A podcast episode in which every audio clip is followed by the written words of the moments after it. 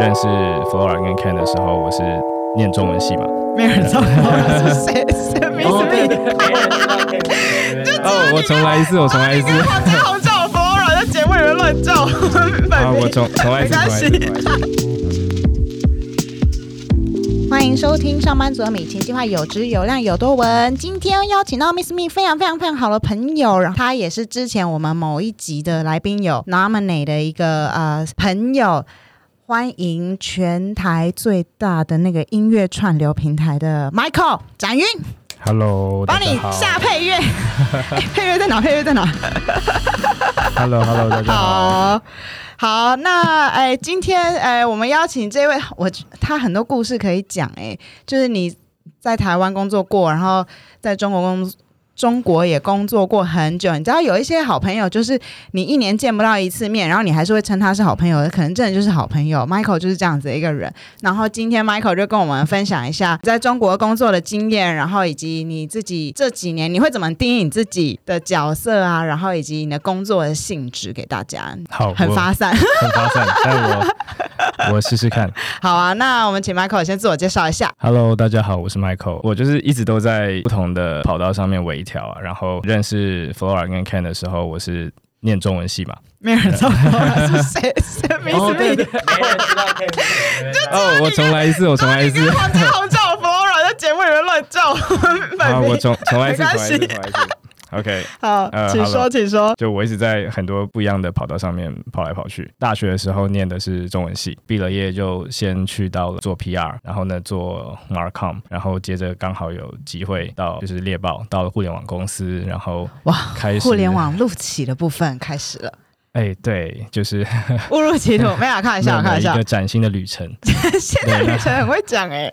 对，那我觉得那个时候也是让我之前累积的一些 PR 啊，或者是做 marketing 的经验，有机会实践在不同的区域。就比如说，可能过去都是在台湾做啊，那有机会你会跑到欧洲啊、美国啊，甚至是像是有一次跑去以色列，就会在一些很酷的地方做。呃，你看起来很熟悉，但是你必须要重新去适应的工作。那接着也是因为在猎豹有一个机会，然后就因缘机会，呃，就做了 BD。那 BD 就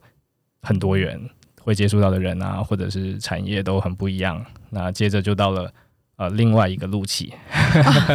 就到了中国去工作。对对，那那时候就 base 在深圳，做的也是呃 overseas 的 BD。过了一阵子。好长一阵子之后，决定说就是呃回家这样，那就确定不是退休吗？不要乱讲哦，什么？没有没有没有，就就是对，就是呃回家服务。对，那那那大概在去年年初吧，然后回来也蛮幸运，是刚好在疫情爆发之前，然后回来，那就在对就回来到台湾的团队这边。好，嗯。你从从猎豹到第二到深圳的时候是同一个产业吗？还是是不同的产业啊？呃，那个时候也算是是泛互联网产业，但做的呃产品内容其实很不一样。猎豹比较偏向可能工具类的 App，接着到了字节跳动，在 ByteDance 做的就比较像是内容产业的呃生态系吧，就是你会有短视频啊，然后会有一些比较偏向娱乐泛娱乐方向的一些尝试。然后接着回到台湾，我觉得也是在内容产业上面去去努力这样。所以从 PR 开始，你呃你的 career，然后到呃猎豹挑战不同的国家的 marketing 啊，PR 啊，marketing 啊，然后再到做 BD，然后再到 ByteDance 去做，也是做海外的 BD，到现在回到台湾做同样都是内容产业、内容相关的 BD。很不一样，非常非常多元。我觉得你可以先跟大家分享一下 BD 是一个什么，是一个什么样的工作。因为我我们好像目前还没有访问过做这个 function 的的朋友，诶，跟大家分享一下什么是 BD 啊，或是你认为的一个好的 BD 是一个什么样子？我觉得对这个问题就很常会被。亲戚朋友或是过年的时候问是什么是 BD，什么是 BT，是不是？对，就很难解释自己到底在做什么。那我觉得 BD 其实是一个你会有机会自己工作的产业上面，然后去发想很多不同产业的合作机会，然后你会看的比较长远一点，你会把一个 partnership 分成很多的阶段，然后会去发现说彼此。可以赋予这段合作关系在不同阶段不同的价值。嗯，那我觉得 BD 就是一个比较综合性的一个职位吧。就因为我们的 KPI 不会说很明确，它是像 Sales，它一定是带着 Revenue 进来嘛。对。那或者是说，如果你是就是不同的职位基本上 KPI 会很固定，但我觉得 BD 本身会稍微稍微模糊一点，因为你会可能有短期的价值跟长期的价值要去发掘。诶，那在这样子的工作形态下，我蛮好奇，你都怎么帮自己设定你的工作目标啊？因为既然是就是没有一个很明确的，然后你感觉上所有东西要自己定义出自己的价值，那又有分短期跟长期，你在不同的工作上啊，你可以帮我举一些例子吗？嗯，好，比较大的原则会是说，呃，你的前进的方向一定会 align 你自己公司的策略，然后大方向定了之后，你找到合适的 partner，那你们会嗯开始在不同的阶段都给彼此一些 stories 嘛。那有一个我觉得比较有趣的例子是，之前有一个 case，就是我们跟一个呃算是全球蛮知名的一个手机厂牌合作。当时接这个 account 的时候，基本上我们就是他们一个算是比较小的 buyer 吧，就是每个月会固定有一点点的广告预算下在他们家，那也没有说其他的合作的触角。那那时候刚好呃跟对方的窗口就聊，就得知说他们大概三个月之后会发一支算是在当时很新的技术，然后呢会结合非常多硬体跟软体挑战的一个新的手机。那从他们的角度，其实会需要更多的更多的 CP，然后呢来提供，比如说 CP 是什么？呃比如说 content provider，哦，那我们会为他们去新的这些规格去做适配，然后等于说让我们的 App 也可以在他们的手机上很流畅的运行。嗯，过去他们都只能找到一些全球很知名的大厂的那些大的平台来帮他们做适配，那他们会希望说有一些有故事性的。那这个东西其实带回去跟家里在聊的时候，就发现说，其实这个东西是没有任何的营收，然后呢，对我们来讲曝光可能也很有限，因为发布会上一打开就很多个 App 的 icon 嘛，对，我们也不会说特别的显著，但当时还是说服内部说我们要呃用这样的一个，就是尽可能排除一个短工期的呃工程人员可以去，然后呢迅速的做完适配，那让我们可以在手机发布之前的 MWC 有机会跟嗯他们家美国的 GM 可以用这个作为一个敲门砖吧，然后可以去聊更多方面的合作。那过去嗯在我们只是一个小 buyer 的时候，应该有好大概有两年、三年都尝试要去跟这个 GM 联络，不管透过他们的总部啊，或者是其他人，一直都就是会被很很很客气的拒绝这样。对，天哪，礼貌而不是尴尬的对微笑。后来这一次，我们就变成说，刚好在年初，正好是你你们婚礼的时候，我们婚礼的时对 对，候应该是差不多那几天哦，发生的前后发生的事一情。一九年，对对一九。年年初，OK 对对。OK，那那个时候就是呃，我们前面谈了，决定要往这个方向去做，是，然后大概隔一个周末就回到深圳，带了两个、三个，就是 engineer，我们就过去了，嗯，然后再花一天半在 Google Lab 跟那只跟那个手机厂商是。封闭开发做出来了。然后一方面是跟这个手机厂证明了说，其实我们的工程能力超乎他们的想象。那第二个就是也争取到了下一个月我们有机会在 MWC 可以跟他们 GM 大概有个十五分钟的会议的算敲门砖吧，是那就变成呃往后我们很多合作的起点都会从这个其实并没有任何、呃很显著的实质效益的小的合作开始，后面我们就有了比较多的。包含可能演算法的一些推进啊，或者是说在其他新手机上面，全球各区手机上面的一些资源跟版位，这个 story 我觉得就比较类似说，在不同的阶段可以给对方他所需要的 story，然后也可以帮呃双方建立新的价值，这样。嗯，所以看不出短期会有什么成效，但是长期来看，整体对公司长远的一个呃很多不管业务合作 partner 上面的价值，就是非常高的价值。嗯，这前前后后你大概花多少多久时间啊？半年、一个月？就是这个合作到呃后看到后续的长远价值，大概花多少时间啊？呃，前面最密集应该差不多三个月吧，是。然后会有，比如说可能三天你在美国，然后呢三天回来北京跟大家确定一些事情，然后三天之后又过去开下一个会，这样会这样来来回回比较密集的，大概两到三个月，然后后面的合作就就比较顺，就变成美国 GM 也愿意来北京跟嗯我们的 headquarter 这边做一些拜访，嗯。然后双方的聊天的成绩就就拉高了，嗯嗯，所以大嗯概三个月到半年之后，比较多新的项目就会陆续开始 kick off。蛮有趣的，好奇一下哦，想问，就回到刚刚的问题，所以定目标这件事情是蛮蛮艺术的。然后你怎么去沟通你自己做的事情是有价值也很有艺术嘛？你可以跟大家分享一下，你都怎么样去呈现工作上带来的价值啊？因为很多东西不是短期内你就看得到的。然后你工作在每一个公司的年限可能也没有，就不一定是你知道，就是嗯，终身在那边在那边服务，怎么样去去定义自己的价值呢？嗯，我觉得在这种比较长线的呃合作的酝酿啊，嗯。呃，会需要大家很密集的去 follow up，然后你要除了你有定一个呃短中长期的目标之外，你要明确知道每个阶段你要付出或者是你要得到的会是什么，你会还是会有一些具体的东西。嗯哼，对，那呃，透过每一次呃，像是以刚刚的例子的话，一开始最具体的东西可能是发布会上面的一些露出，嗯然后这个东西可以回头来让我们的产品团队知道说他们花的这个 effort 是有价值的，嗯那未来他就会给你更多的工程资源。接着长期的话，就会谈到一些比较数字面的的的合作。对，那我觉得嗯，在呈现这方面的话，第一个是你自己是清楚这整个脉络的，那你不会是用一种很线性叙述的方式，就是诶的早上发生什么，然后呢下午发生什么，晚上吃了什么不是流水账。对，你可以明确的用类别来分，比如说我知道前期是我们作为一个 supporter 的角色，然后呢去帮他们创造故事，然后呢中期的时候，我其实一定要得到的可能会是，比如说我们确保会得到两个我们之前一直很想要的版位跟一个很重要的会议机会，嗯。然后呢到了什么时候会是什么，你会自己可以用类别来区分你要做的事情，是。那它背后就会有一个相对应的目标跟达成的路径。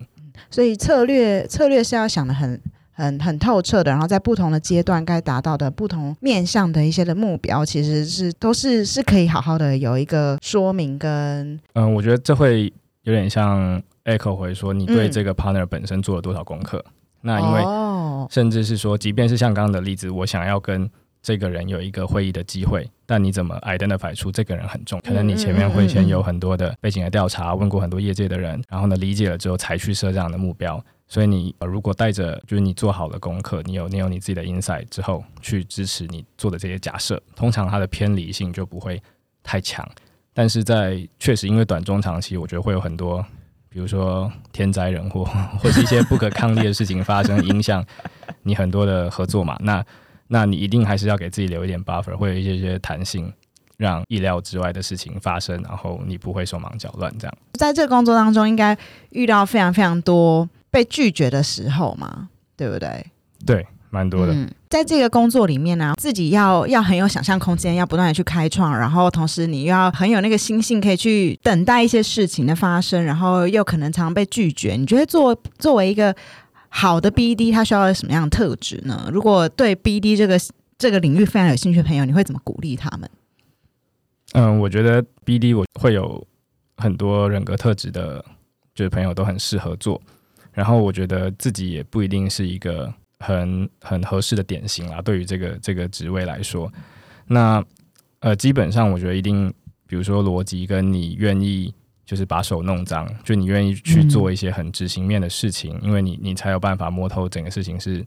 从头到尾怎么做的，你才不会很容易的，嗯，很容易的被比如说 partner 提到的一些问题，然后等就打退堂鼓。对，对啊，那呃，所以我觉得你自己的逻辑的建立，然后呢，愿意呃手把手的做事情，然后呢，以及可以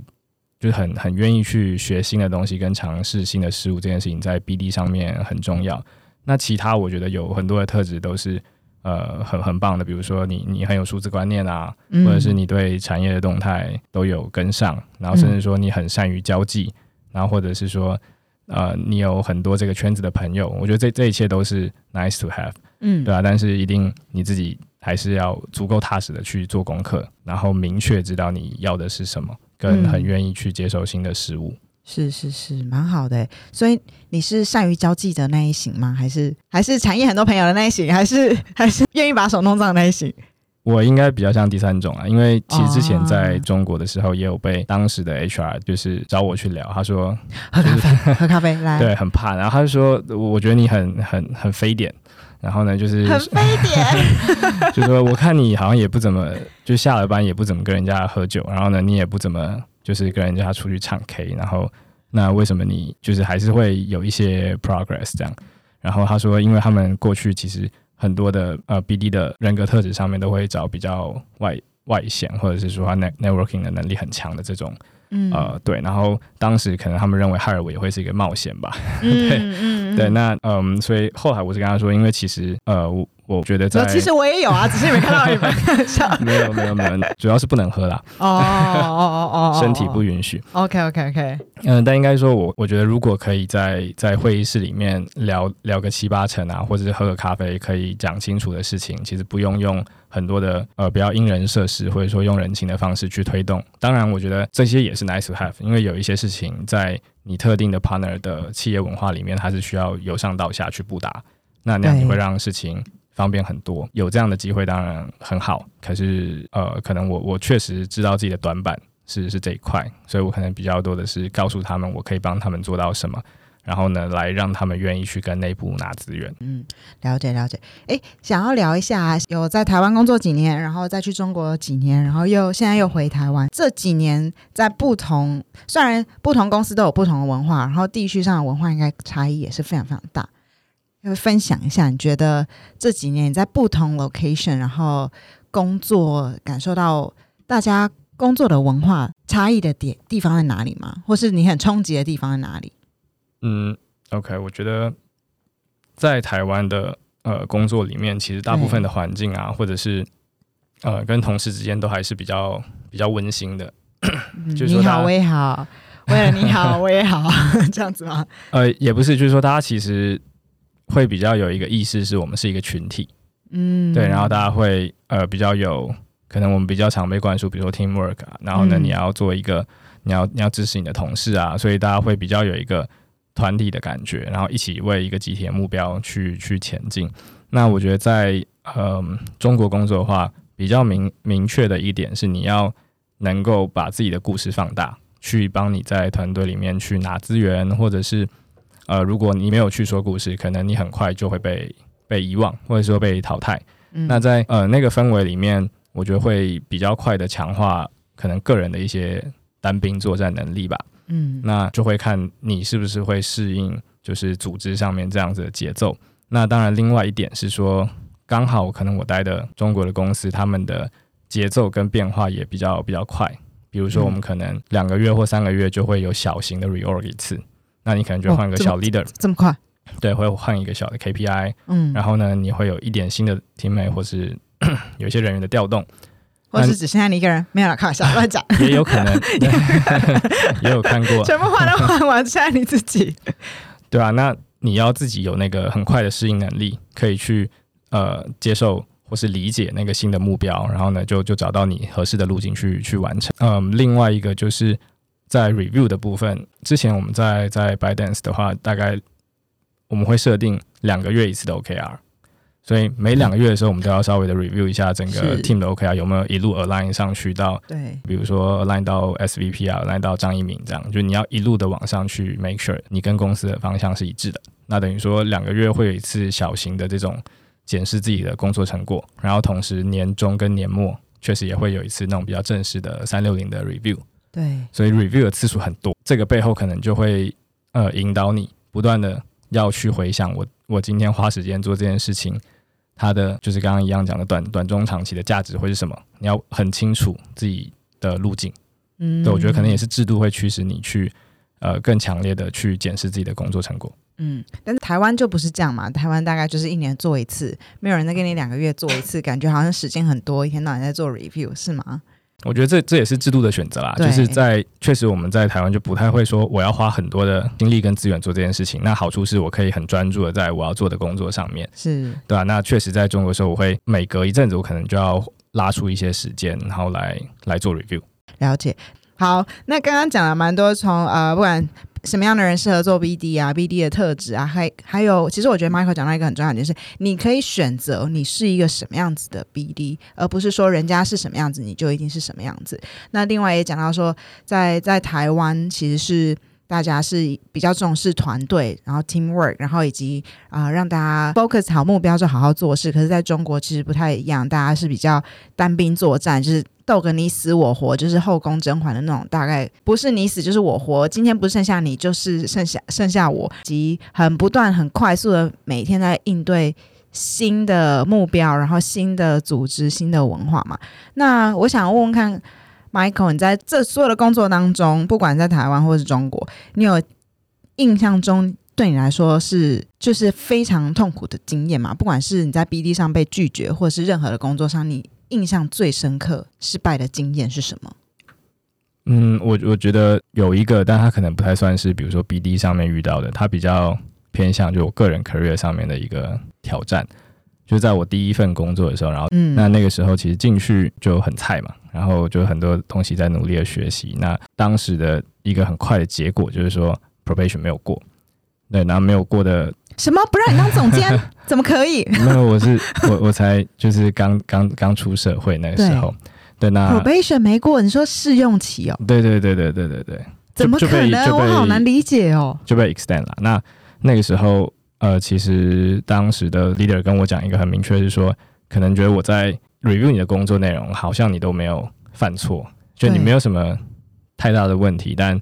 他认为说，呃，可能在工作的态度上面，或者是说与人交际的态度上面，都太过保守。就比如说，我可能不够勇于去 maybe 认识别的 team 的人啊，或者是说我我没有很主动积极的去做一些，比如 networking，或者是在工作上面可能比较看不到我呃，比如说犯错的勇气这种。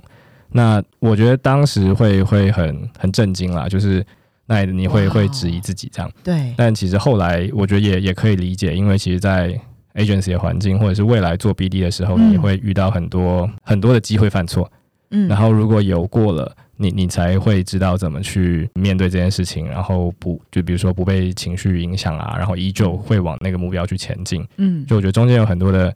确实有很多的修炼，然后呢，也是从那一次开始，我才会逼自己开始说好，那我可能要呃尽可能的去跟人家做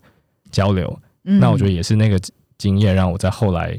到了呃猎豹，然后有一次有机会说有没有，比如说做 marketing 或者其他的同事想要刚好有一个新的机会的 BD，有没有人想要做内部的转调？也是嗯那个时候我才觉得说好，那要去做一件自己不太舒服的事情，然后呢去做新的挑战，同时也是会觉得说，在可能互联网的公司里面，就是能够贴近产品，因为我知道自己做不了。PM 或是或是 RD 啊，我觉得那都是很很专业的工作。呃，不是说 BD 不专业，哎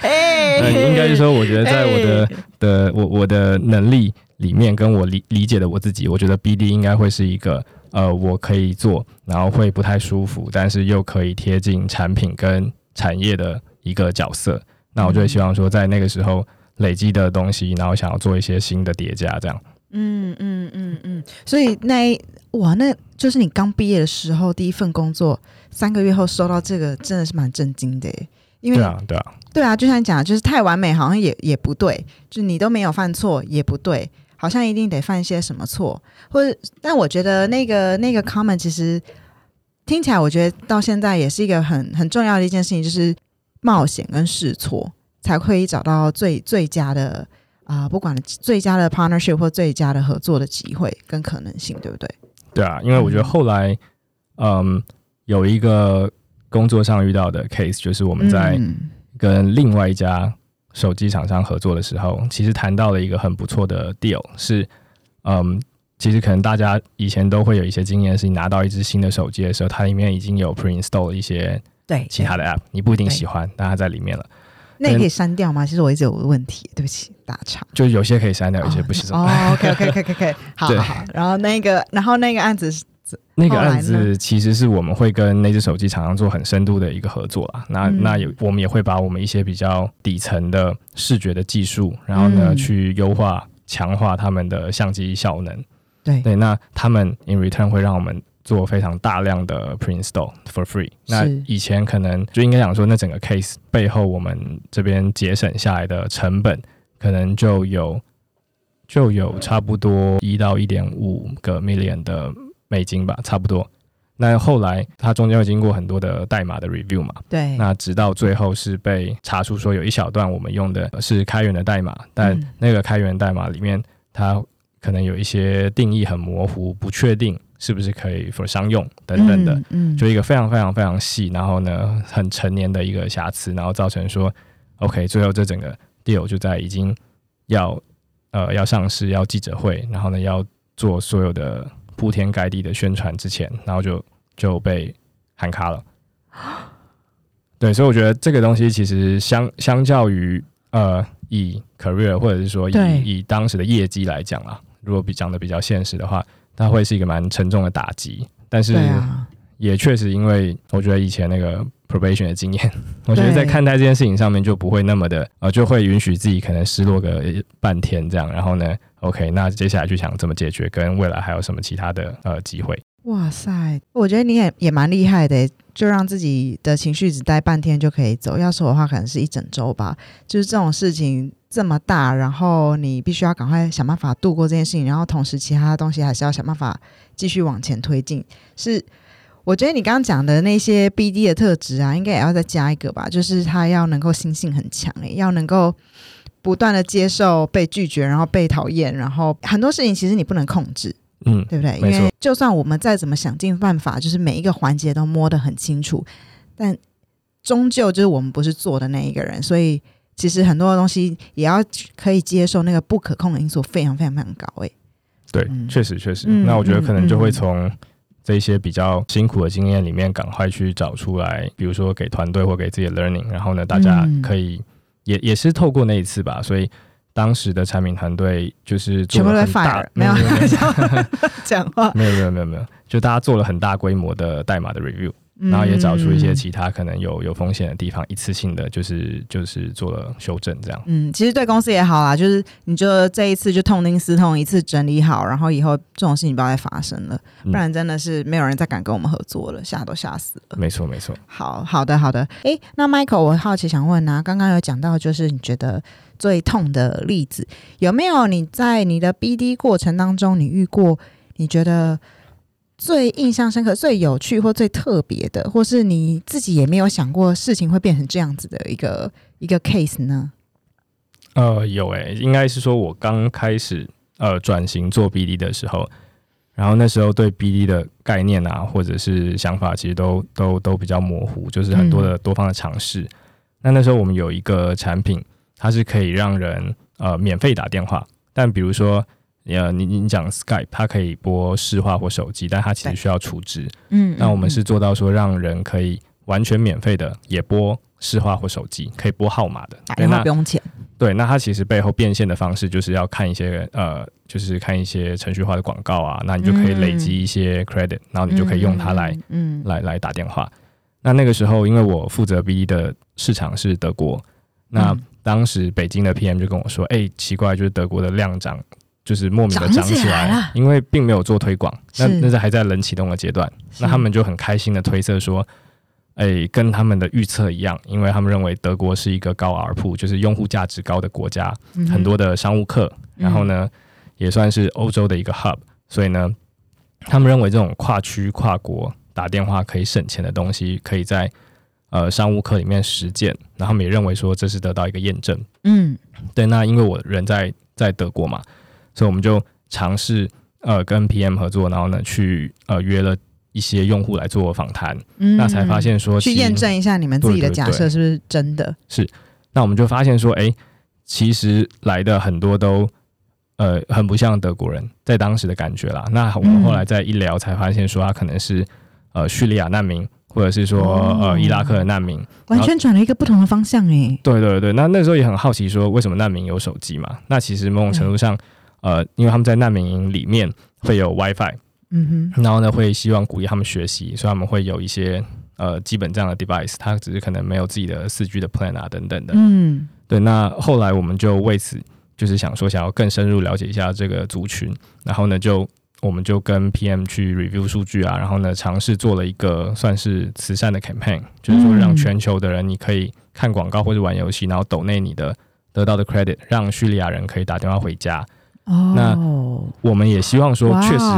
可以帮助到更多难民，所以当时的 BD 对象就变成我要去 BD 很多难民营，让我们愿意进去理解他们的需求跟呃 share 这个工具给他们。嗯。那就蛮尴尬的是，因为打电话这件事情其实不是刚需嘛，它不是棉被啊或者是水啊食物这种东西，然后加上他们对我们的背景可能也也很不甚理解，对，所以花了很多功夫，大概联系了二三十个难民营，最后我们成功的有进去到四个难民营，然后呢跟不同的人，然后呢聊到很多事情，然后做了很多的 one on one 的访谈，对对对，那 result 除了说，比如说用户啊、数字面啊，跟呃带给产品的价值之外，我觉得更多就是你你很多平常就是看新闻或是呃看报道的东西，然后呢他们亲自就是告诉你，然后你找了很多的翻译，然后一句一句跟你说他从哪里坐船啊，然后到哪边下来嗯。走路进了什么边界，然后最后为什么在这里？那你也会看到一些因为可能战火吧，然后所以情绪起伏比较激烈的人，那你在团嗯。带着团队进去看，我觉得对自己整个呃生活的想法啊，或者是对做产品这件事情、做 BD 这件事情都有蛮大的启发。嗯。嗯，哇，非常特别的故事，真的就是刚好在那个时空背景下，你才可以有了一个生命的一个体验呢。没错，没错。嗯今天我们聊到这边啊，就是除了讲到 BD 这个工作本身的性质，然后在中国跟在台湾不同的工作的文化，以及 Michael 提到很多很很痛的经验啦。其实这我觉得这都是要你真的自己做过之后才能够亲身的体悟。那种东西可能就是第一次发生的时候做噩梦都会被吓醒，到后面就是已经麻痹了，知道要怎么赶快度过，然后继续往前推进，日子还是要过。那来讲讲，那你你都怎么过你的日子好吗？势必就一定要好好，就是在工作以外，应该有工作以外的时间可以善待一下自己吧。工作都已经那么辛苦了，我觉得其实因为来先说说你在中国买了几套房啊？没有没有一套都没有，生活我觉得因为因为还蛮蛮享受工作啊，所以好 好啊，谢谢啊，来来来宾怎么都这样啊？每个都工作狂，对，就是因为我觉得工作里面会给你比较多的，就是跟不同事物的互动的机会嘛，然后也会、嗯。也会逼我自己去看一些新的东西，嗯。所以还蛮基本上都还蛮享受的。嗯。对，那工作之外的话，最近最近开始有比较认真的跑步了，那是跟就是跟嗯。同事们，然后因为我们之前做了一个跟体育相关的专案，然后呢，还是在工作，没有没有就是。透过那个专案认识了一些哦。mentor，、然后呢，他们就很很建议我们说可以去呃上那种跑步班。那以前就觉得哎、诶跑步还要人教这样，那其实去上了那个跑步班，觉得蛮好玩的，那会教你很多，比如说从呼吸啊，或者是脚怎么踩地板比较不会受伤啊等等的，哦。然后慢慢可以去享受跑步这件事情。哦，蛮有趣的哎。所以你现在开始是很认真，每天都在跑步吗？还是或者你有定目标吗？短中嗯长程目标来说一下。哦，有呃，对，有真的假的？好，我听听，我听听。呃，现在定啊没有，好好好。所以除了跑步以外，还有其他的吗？之前很常出差的时候，觉得频率跟密集度很高，然后因为会跨比较多的时区嘛，然后嗯所以在比如说呃，我可能会在一些很奇怪的时间，但是不用开会，呃，可能比如当地的早上，但是呢，可能可能哦，是、可能是亚洲时间亚洲时间的。深夜啊，或者是就是奇怪的时间，然后呢，我会用让自己去街上就是拍拍照啊，然后就就可以也可以调时差，然后也可以理解当地的人大概在在做什么，所以拍照会是我蛮蛮重要的一个排解吧。然后嗯以前会以前会，因为毕竟还是中文系的这个 对出身，不忘初心这样对，对 对，所以是怎样？每个地方都要提诗，是不是？嗯本业还是一个文字工作者这样，没有不敢说不敢说可以可以可以可以。没有，但但因为后来会发现，确实好像呃，去想一段文字，或者是去沉淀一段文字，会需要比较长的时间。所以后来我觉得拍照某种程度上变成一种就是调剂品吧，就是在我没有那么长的时间可以沉淀去想一段，就是去抒发一段文字的时候，拍照会是一个很好可以帮我记录那个时刻的感受，或者是温度，或者是光影的这种模式。嗯，对，所以拍照我会一直以来蛮喜欢的。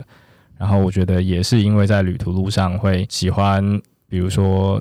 写明信片给给朋友这样，嗯然后不做预告的，就是想到谁刚好手上有谁的地址就写，然后或者是说就是像刚刚讲冲一杯咖啡啊这些的，嗯会嗯都算是生活里面的一些调剂。哇，讲得很好，我也很希望我有一天就是能够就是在很奇怪的时间点不用工作，然后在那边四处的去沉淀我本人的心情。好啦，我们到节目最后啊，请 Michael 分享一下哪三位你会想要介绍他们来上 Miss Me 的节目呢？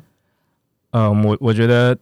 呃，第一位就是我曾经的大学的室友，然后也是我中文系的、哦。中文系的挚友之一。哦。然后，嗯，我们都叫他 BBC，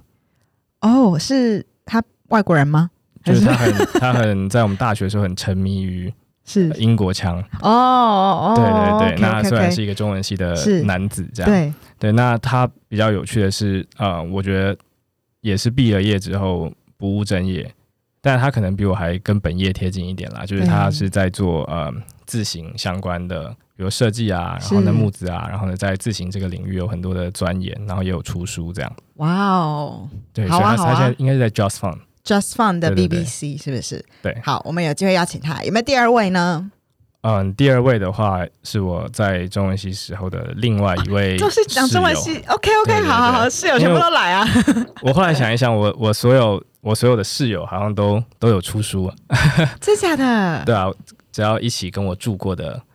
朋友们，都会最后出都出了书好，对，所以第二位是，第二位是嗯，地表最强国文科的陈莽，我知道他真的是地表最强哎，他真的地表最强，因为在我们新生说明会的时候，他体型应该是现在的一半。那后来 就是为了要打橄榄球，对，然后呢就增肌啊、增脂啊，然后呢就变得比较雄壮威武这样。是那就是他很巨大的外表，下面还是很纤细的内心啦。那他最近也在呃徐州路那边开了一个讲堂，叫做雨点堂。那那边会有很多给成人或者小孩玩乐的空间，就是可以抒发的空间，然后呢可以自由授课的地方。是好，所以第二位是陈莽，地表最强的国文老师。第三位呢？第三位是我，本人哦，没有，再来一次。呃，第三位是我大学的时候第一个室友。对我哇今天就室友 系列室，友系列，好好好好。第一个室友是谁？他也是我我们高中的时候认识啊，然后他后来念日文系，然后在文学上面的造诣就是非常非常非常高。那他是盛浩伟，然后他我觉得他对日本文学啊、嗯台湾文学啊，然后很多的文本的脉络这些都有很深的很深的故事，然后可以分享。然后嗯，对，那我觉得他